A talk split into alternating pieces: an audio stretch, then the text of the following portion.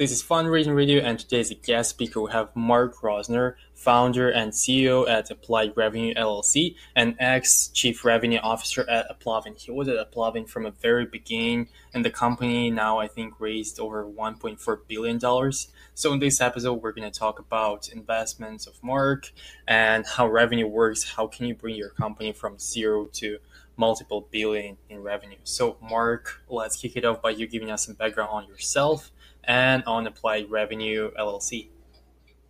Absolutely. Thanks, uh, Constantine, for having me. Uh, excited to, to be on the show over here and excited to talk about uh, some of the things that we're going to cover today. So, uh, yeah, my background, uh, been an operator um, until about, I'd say until about a year ago. So, was an operator for, for quite a while in the tech space originally ran a company called Zedge, uh, which was mobile phone personalization. Was very successful at the time, still is a very successful company. Um, grew that to uh, 45 or 50 million monthly unique visitors. Left that in, in 2011, um, took some time off, and then joined a company that you mentioned, a company called AppLovin. Um, early, uh, so was on the founding team, not a founder at the company, but on the founding team, and uh, you know, was fortunate enough to, to join that uh, pre-revenue, post-product, pre-revenue, and, and take that from uh, zero in revenues to uh, north of a billion in revenues by the time I left in, uh, in in early 2019, and it was it was quite a ride, a lot of fun. We built we built a great business, and uh, so took some time off after that, just you know when you when you build a, a, a billion dollar business like that, which is global um, clients all over the world, and and you scale quickly, it's uh, it's it's fun. It's an intense, wild ride, and, and sometimes you know you want to try to do something new after that and take some time off also. So I did both of that, took some time off, and then I decided to do something new, and you know started a seed fund and, and started investing uh, with applied revenue.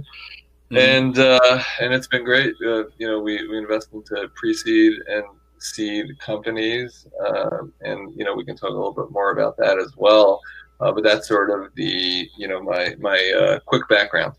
Absolutely, that's an epic background. To be quite honest, I'm really impressed, especially with the AppLovin. It's just like I figured it out right before the interview, and I'm like sitting here, wait, should I go deeper into this, or should I just focus on the investment side? And you know what, the the, the podcast is called Fundraising Radio, so let's first talk about your personal investment uh, activity right now. So, uh, what do you invest in uh, through applied revenue? Yeah, so I mean, we you know we can talk about both. It's fine. It's it's all sort of tied into each other also, and so um, the the types of companies that I invest into um, tend to be the types of companies that I that I think can can turn into billion dollar businesses. So um, you know, definitely investing in founders and in teams and in technology that I think um, can can go on and you know provide uh, build something really big. And, and the idea is if you're building something really really big then you know you're building something that's meaningful and impactful in the world. Mm-hmm. and that's really what, what I'm trying to do um, with my seed investing. So you know the idea is is take is take some of this capital and and you know impact investing and uh, and you know uh, very much uh, replicate some of the experience that I've had and, and help mentor and and grow some of these businesses. Um, I don't get involved personally in any of these businesses. It's more of uh, it's more of a, a, mentor type relationship mm-hmm. where you know founder may have questions and may you know want to ask hey what do we do in this situation what do we do in this situation I've been through a lot of of these different situations. And so, you know, usually I'm able to provide some color or at least a framework on, on, on how to on, on how to advance. Um, but yeah, generally um, looking for for you know founders and, and teams that, that, that are that are doing something either early or that they have generally speaking that they have some sort of customer or revenue traction. It could be really early, but at least they have something. Mm-hmm. So it doesn't have to be quite you know product market fit, uh, but but it should be something where, where there's actually something tangible to uh, to sort of look at or or analyze or, or understand basically. Right. So as you said, we're definitely going to touch on to AppLovin. Definitely, we'll talk about that. But first part is going to be certainly about applied revenue and how you invest personally. So, uh, first things first, how do you source your deals? How do you find those uh, those uh, ventures that you think are going to turn into one billion dollar companies? Yeah, you know, I had the same question before I started, and and I, and I always was like, how how do how do people do that? um, yeah, you know, how do they sort of sort of you know get into this world and, and understand it and i think it's very much uh, it's it's very much uh, networking um, it's very much um, uh, proving yourself valuable to people um, and and helpful to people um, both in you know, I can you can call it deal sourcing, but you can also call it just an actually like an, an actual business guidance. So like you know, just just having a conversation with a founder, um, having conversation with other investors, and and just being helpful in terms of how you know, let's say I think about things and how I think about growth and how I think about businesses. Um, and and so so it's it's uh, there there are just I'm finding that there are you know a bunch of uh, just you know you call them angel networks or early stage investors.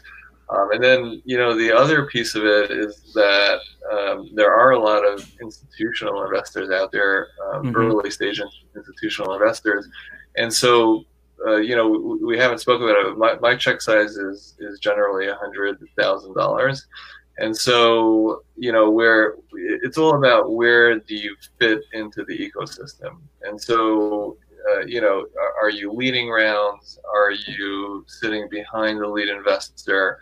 Um, are you sort of bringing, let's say, multiple investors and, and sort of maybe having four or five, you know, in a, in a five hundred thousand dollar round or something like that, um, in a pre-seed round. So, so I think like there there are definitely different places that different investors slot into um, into a round, and mm-hmm. so it's all about um, finding you know the the place where where you where you where you're most comfortable and you can provide the most value um, for for uh, for founders and for companies. Absolutely. So you mentioned that a lot of uh, your uh, um, sourcing process is actually gone through networking, and I think it's the same for most of investors, and it's basically the same for me. But uh, for example, my network is mostly located in LA, San Francisco, and New York. So I assume most people have kind of the same thing. They're based in the city. Their network is the biggest in that city, and then like couple, uh, you know, tech hubs like uh, San Francisco is a standard one. So do you invest just locally? So do you invest only in New York, or do you invest basically throughout the whole uh, U.S.? Uh, definitely um, throughout throughout the whole U.S. Um, potentially in in other countries. I've done one deal in Israel um, you know, would, would potentially look at, at other countries as well. I, I never rule that out entirely, but but usually feel more comfortable um, investing in, in, the United States. Um, and yeah, I think like naturally, um, most of the companies I see are on the coasts, um, but I do see a fair number of companies in the middle of the country as well. Um, so it's not like I'm, I'm not seeing any companies in the middle of the country, but but definitely like the majority of them are on the coasts. Mm-hmm. I think you're sort of seeing like a weird thing right now with what's happening with with with, uh, with COVID, you know, with the corona, uh, with the pandemic, uh, which is, is that like everybody has sort of, and, and especially for early stage companies, a lot of people have fled the cities. I'm still in the city. Um, but a lot of people have, have sort of like either gone back to like you know their family home or like you know right. gone somewhere else. So everybody's working remotely, and it's almost like and the world just got very flat. Like it got very flat very quickly, um, to, to, the point where right now it actually doesn't matter where you are. Um, very difficult to say what that looks like. Let's say six months from now, but like literally, like right now, when you're talking with a founder, it's like, well, you know, wherever you are, it almost doesn't matter because it's it's it, there's there's no advantage um, to to being in the city anymore. You know, the physical presence, the ability to, to meet with multiple investors or multiple you know talent um, hiring, all that stuff that that you get as an advantage inside a populous city. Um, you don't have that anymore. Right. Right. So I want here to talk a little bit about what you said earlier. And you said that you're really looking for companies that have a potential to turn into something like billion dollar companies. What do you think are the main indicators that the company has this potential? What, are you looking for in the company? Yeah, no, absolutely. So, so I think like um, you know, sort of like the the the first thing is, um, and this is like the baseline. Like, is the market actually big enough, um, or will the market be big enough? Right? Like, is it is it small but it's growing like super fast, or is it like just a really big market? Um, that's sort of like your baseline. Like, if the, if the market's not not large, like it's going to be challenging to to build uh, to build a large company. Um, and then you know when it comes to when it comes to the team it's just um, it's speed um, you know it's, it's sort of like I, I, guess it's really like so many different factors um, but but you definitely get a sense of you know for for people on teams that you think are going to be able to execute um, in, a, in a market uh, but but yeah the, the the large market is sort of the large either existing or potential market is sort of a baseline factor when you're when you're looking at these things Got it. So, are there any specific things that you're looking on the pitch deck? I know, like uh, partnerships or uh, some specific, I don't know, word that just triggers you, and you're like, okay, that's that's the company I want to invest in. What do you think are the three um, points that you just have to include in the pitch deck? Yeah, so so I'm not sure if I know three specifically, but I, but I'll tell you that like when when looking at a pitch deck, there I think there are some some very important things um, to to that you know that, that I'm looking for mm-hmm. specifically. Mm-hmm. Which is one, you know, I want a, a, a very um, specific idea of what you know this this product or service is. Um, wh- you know, who, who are you serving? Um, and and just where where are you today? Like you know, what do the numbers look like today, and what will mm-hmm. the numbers look like over the course of the next few years? Uh, and then you know, it doesn't have to be super detailed inside a deck, but sort of like it is important to have, in, at least in follow-up material, um, to be able to like, you know, very clearly explain um, why you believe this is what you're going to achieve, right? You know, what's your vision? Um, what do you what do you think this business becomes? And just be very and, and sort of like you know know these numbers, know the numbers backwards and forwards I think the it's definitely a critical piece um, for any founder that they they know exactly what their business model looks like or what they you know what they expect it to look like. They mm-hmm. understand mm-hmm. it really well. They understand like what the levers of their business are um, to actually grow it and grow fast. Right, that's great advice. And here I want to slowly shift towards something that everyone is discussing, and I'm not a dummy. So I will discuss that as well. Uh, let's talk about investing during coronavirus. Are you still investing or looking for opportunities? Yeah, so I, you know, I just, uh, I just actually made my first uh, post, uh, uh you know, post Corona uh, commitment uh, mm-hmm. yesterday. Oh, and so yeah, absolutely, still, still out there looking. Um, I think you know what what we saw and, and this went for me and, and really i think went for for a, a lot of people and, and for founders as well um, you know there was most probably a few week period where it was really really difficult to to assess like you know what does the world look like mm-hmm um, you know, what what's going to happen, right? And and it's not that you know people are, are negative or, or you know pessimistic about about you know the future. I think people are very optimistic about the future, but you know as an investor and as a founder, um, you know running and, and trying to build a company, you you you you need some sort of stability. Um, you know, stability that you're building off of, and the problem with with uh, with the coronavirus is that is that people don't really know that much about it. Nobody knows that much about it. Nobody mm-hmm. in the mm-hmm. world. It's still early, but like every day, there's a little bit more information. There's, a, there's another study. There's there's you know more facts on the ground, and you know more information being shared over here in the United States and and amongst other countries. And so, so with every passing day, there's more, there's a little bit more certainty, or at least a little bit more, a little bit more certainty about what the future looks like, even though the future is still unclear. Um, but there are most probably certain trends that you know we can extrapolate and say, hey, here's maybe where things go, and have like a better idea and a, and a better feeling for for what that looks. Investor, um, you know, there's only a few week period where I was still looking at companies, but it was very difficult to make any sort of valid assessment and say, well, yeah, th- this is what the world is going to look like, and that's why I think this is, you know, and, and also, yes, this is a good this is a good business to invest into. It's sort of mm-hmm. like, hey, we need this baseline to come back, which I think we're at now, right? So, so I think uh, over the last few weeks, we, you know, we we, we have enough information to say that you know there'll the, there will likely be some instability in the market you know in, in the world um, even for the next like year right? And and and there's going to be a new normal. It's not going to be the old normal. It's going to be a new normal. We don't know we still don't know exactly what that looks like. But i think you know it everybody's a little bit more comfortable predicting or or at least investing around the uncertainty in areas where they are more certain Absolutely right. In the certain times, people are looking for certainty. Uh, that's right. So, uh, what do you think are the the expectations? Of course, have changed from the perspective of investor. So, pre-coronavirus versus after corona, post-coronavirus. What do you think are the expectations now of the investors? What do you want? What do they want to see in the company, or what sort of change do they want to see after the pandemic strike?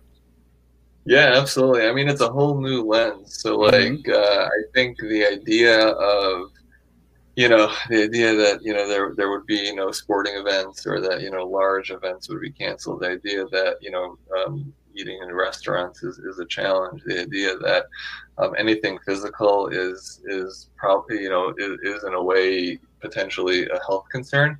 Um, you doing anything in person. Um, that lens, I don't think was really there uh, you know was really there uh, before before this you know before coronavirus struck. So uh, where we are, you know, where I think we are now is that is that it's safer to invest into businesses that don't rely on physical um, physical services.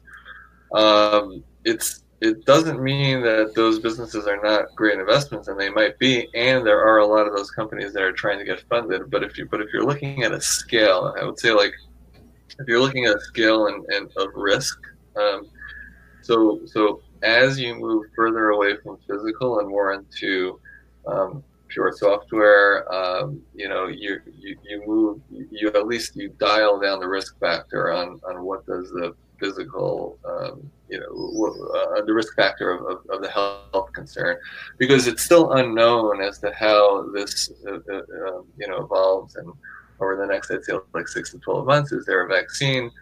Is there a vaccine that works? Are there therapeutic treatments? There are still a lot of questions out there, and I don't think all these questions will be answered. You know, will they be a reoccurrence in the fall? And will like a lot of states and governors um, and around the world as well. Like, well, a lot of governments um, lock down, uh, you know, countries again. Mm-hmm. Yep. Uh, a lot of this stuff is still somewhat unclear. So, so as an investor, when you when you're when you're um, you, you, know you're looking at that risk factors, looking at software, and then of course, yes, supporting um, like so. So when you look at in the software world, well, okay, supporting you know maybe um, education, maybe you know remote workers, which was always a trend, but obviously is accelerated now. Uh, you know, telemedicine, telehealth.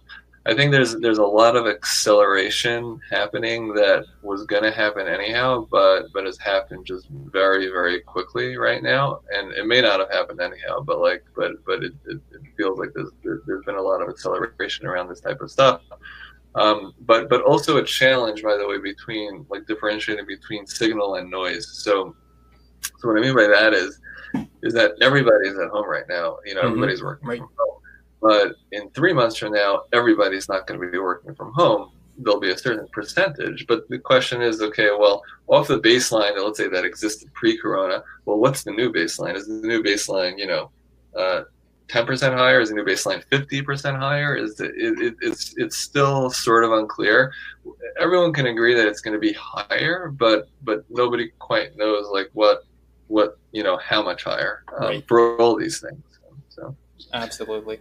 Uncertain times, fun times, kind of scary times as well. Yeah, but yeah. let's talk and, about something. And, uh, so, so I will just add to that, like yeah, there sure. are opportunities. There are a lot of opportunities in so so so for um, where where a where a startup does rely on you know maybe let's say restaurants or you know servicing restaurants or servicing businesses that are you know small businesses that are actually you know that that that are service oriented businesses where people need to be there person um, there are opportunities because the reality is is that is that you know if you look a few years out um, a few years out i think we all expect that that things are are not again not quite the same but but that the economy will be uh, equally as strong as it was. Hopefully um, you know these businesses will be thriving. There'll be a lot of businesses that are thriving and even if you're a physical business you're going to be doing great. So so i think like it, it, there are a lot of opportunities um, where and most probably more depressed valuations um, for those types of businesses or, or or even software companies that are servicing those types of businesses. And so there are opportunities um, if you have a if you have a long horizon um, and and willing to accept a little bit more risk to service uh, or to fund some of those types of businesses as well. Absolutely, yeah. The, the thing that I'm afraid most is that uh, during this pandemic time, WeWork is just going to go bankrupt and we'll have no place to return to because my office is at, at WeWork. I'm like, dude, come on, I just got used to this. So yeah. I hope it, it's not going to happen and they're going to recover successfully. But here, let's move on to something more positive, something that proved to work out. Let's talk about AppLovin and your work at it. So, were you actually part of fundraising uh, efforts that, that the team made? Uh, yes, yes. So, so I, I, I, was part of the fundraising efforts. I was not on the front lines of the fundraising efforts. Mm-hmm. Um, was was on the uh, was behind behind the lines on, on, on, the fundraising efforts. So I can't give you uh, any any you know sort of I would say like direct information over there. it's totally fine, you know. So let's let's then talk not about fundraising, but about revenue in general. So what's yeah. the main purpose of chief revenue officer, and and yeah. which stage yeah. should a company hire a chief revenue officer? Yeah, absolutely. So so I think. Um, you uh, what was it you were so so in, in the context of in the context of uh, of uh, a company that was uh, serving mobile advertising it's uh, it's the idea of you know relationships with advertisers, relationships with with your supply, which are publishers mm-hmm. in this case, and then handling you know advertiser operations, publisher operations, um, you know also basically you know the the revenue uh, the revenue of the business.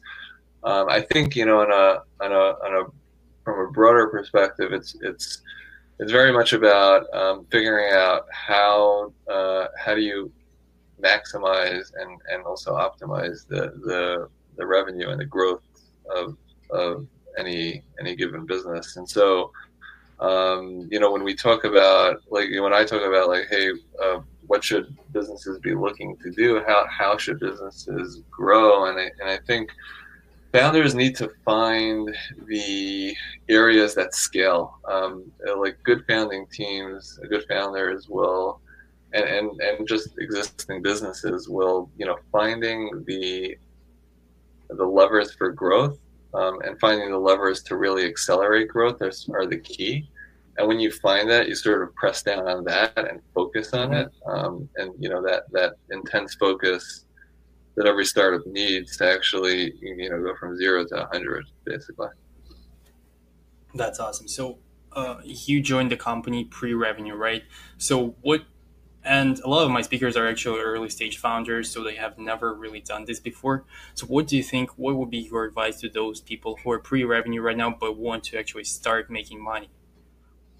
Yeah absolutely. I mean your best funding um, is actually customer revenue. So um, it's your cheapest form of funding and and your best because it, you're you're creating value over there. You're creating value for your customers if they're willing to pay you. Um, so I'd say, yeah, just uh, you, you, uh, find the business model that works for you that can that's actually scalable and like go out there and, and do that. I think uh, you know the other thing that, that investors love to see they love to see founders that actually figure out how to drive revenue and, and founders that that that um, sort of uh, that that can maximize a dollar, right? So like, how much revenue can you drive for um, for for every dollar that, that you're burning, and, and you know typically you are burning cash in, in the early stages of a company. So mm-hmm. how much revenue can you drive for those dollars that you're burning? And that that's definitely a key indicator of how efficient you're going to be. Uh, meaning how many people do you have to hire or not hire?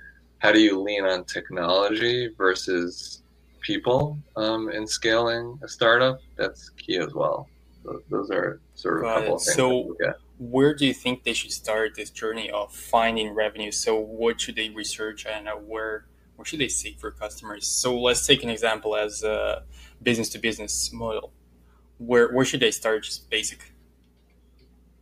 Yeah, I mean, uh, if if uh, it's it's uh, it's it's gaining customers and then seeing if they're willing to pay for you, willing to pay for it. Let's say it's a B two B business. So so you're you're you know this is this is very general, but um, in the beginning, certainly bring on customers, get product feedback, uh, you know, iterate on that product, but at a certain point, make sure that you're starting to charge um, for that product, and and see if you can actually if you can actually get paid for the product. If you're able to get paid for it, then you know you have something. If you're able to scale that to more and more customers, then you know you have something. Then, then, then you might have something that that's that's really good. Um, and you know, once you're doing that, uh, if if you're pre if you're pre funding, um, that's a great signal for an investor when they look in and say, hey, mm-hmm. yeah, this this founder knows how to how to build a business, right? Um, Absolutely. You know, it's not it's not necessarily pie in the sky. It's actually it's actually a business over here. There's a business model that works, um, and you know they might need capital to go out and hire you know a few people um, and and you know maybe scale uh, the architecture you know stuff like that. Uh, but but actually has has a business and a business model that that, that works. Um, that's a great great indicator for for an investor. Right. Yeah that's definitely true. I've heard that from many investors. So assume this is right. I'm not. so hopefully this yeah. is right. Uh, but let's here move on to our last question. What do you think should be the first three steps the founder should make to get the first check from an investor? Yeah, so so I think uh, I I think it's a lot of what we discussed, um, mm-hmm. but I guess if we're being specific over here, um, you're you, you've got um, you've got a model that works or, or a model that that you can convince somebody that's going to work. You have a deck um, an investor deck super important. Um, and the reason why it's important is that you can sort of talk about your vision all day and maybe even write it down but the, the deck is, is, is a way to, um, to sort of crystallize that um, and make sure that you're able to communicate with, with an investor. And like, you know, as, as an investor, I think it's really important that, that a founder can put that down. A team can put, you know, the, the founders can, can put that together and, and effectively communicate. And then I think the you know the the third thing is uh, is actually uh, the sales skills um, is actually like super important for founders um, for good founders um, because you're always selling. You're selling to your mm-hmm. employees not in a bad way in a good way. You know you're selling to the people that you hire you're selling to your investors you're selling to your customers you're selling to everybody. And so strong sales skills are actually super important for for um, for a a founder to a founders to, to be successful. There are cases where they're not, but I'd say on the whole, sales skills are definitely um, helpful. I actually totally agree with you on that. Uh, I myself tried to polish my sales skills multiple times, and I even tried to get into the uh, some sales agency that would force me to make uh, like hundred calls yeah. during the day because I had like horrible fear of calls, and and I nearly got the job. And then the guy was like, "Wait, uh, what's that accent? And I'm like, yeah, I'm, I'm Russian. And he's like, oh, sorry, we can't, we just can't do this. You know, people don't like Russian accents. I'm like, wait, what? what, the well, hell was that? It depends where you're selling, right? So you got, I guess you got to sell the right thing. Uh, you know, I don't know. Yeah, I actually, exactly. I, I had an experience with sales with my Russian accent. You know, back in the days, it was much worse than what you hear right now, and people actually loved it because they're like, "Oh, where are you from?" And I'm like, from Russia, blah blah blah. That's just a point of contact. So I don't know. I think the guy was just, you know, he just didn't like me probably, or he didn't like Russians, whatever. But here I actually want to ask you one last question, then we'll wrap it up. So I want to get really, really specific and just do some like call to action in this episode. So uh, people who are listening to this right now, when the episode is done, uh, what should they do specifically if they have a company or if they think of starting a company? What should be the thing that they should do right now? I know open their LinkedIn yeah. and text their friends or text an investor they might know or so. What is it? I mean, go out and get a customer, uh, you know, and get get two customers. Also, get get users. Get, get that's it. That, that's what you need to do. I mean, you need people using your product and and and your or your service, whatever it is. Go out there and do that. Absolutely. And now is the time. I'll try to publish this episode in the morning. So if someone listens it, hopefully it's going to happen in the morning. So they have the whole day long to do that. But we'll wrap it up here. Thanks a lot, Mark, for coming up, for sharing your experience both as a uh, revenue chief revenue officer of AppLovin and as an investor. Really uh, great, great insights. Loved it. Absolutely. Thanks, Constantine. Thanks for having me. It, it was uh, was uh, was fun to do this. Also, happy to hear that.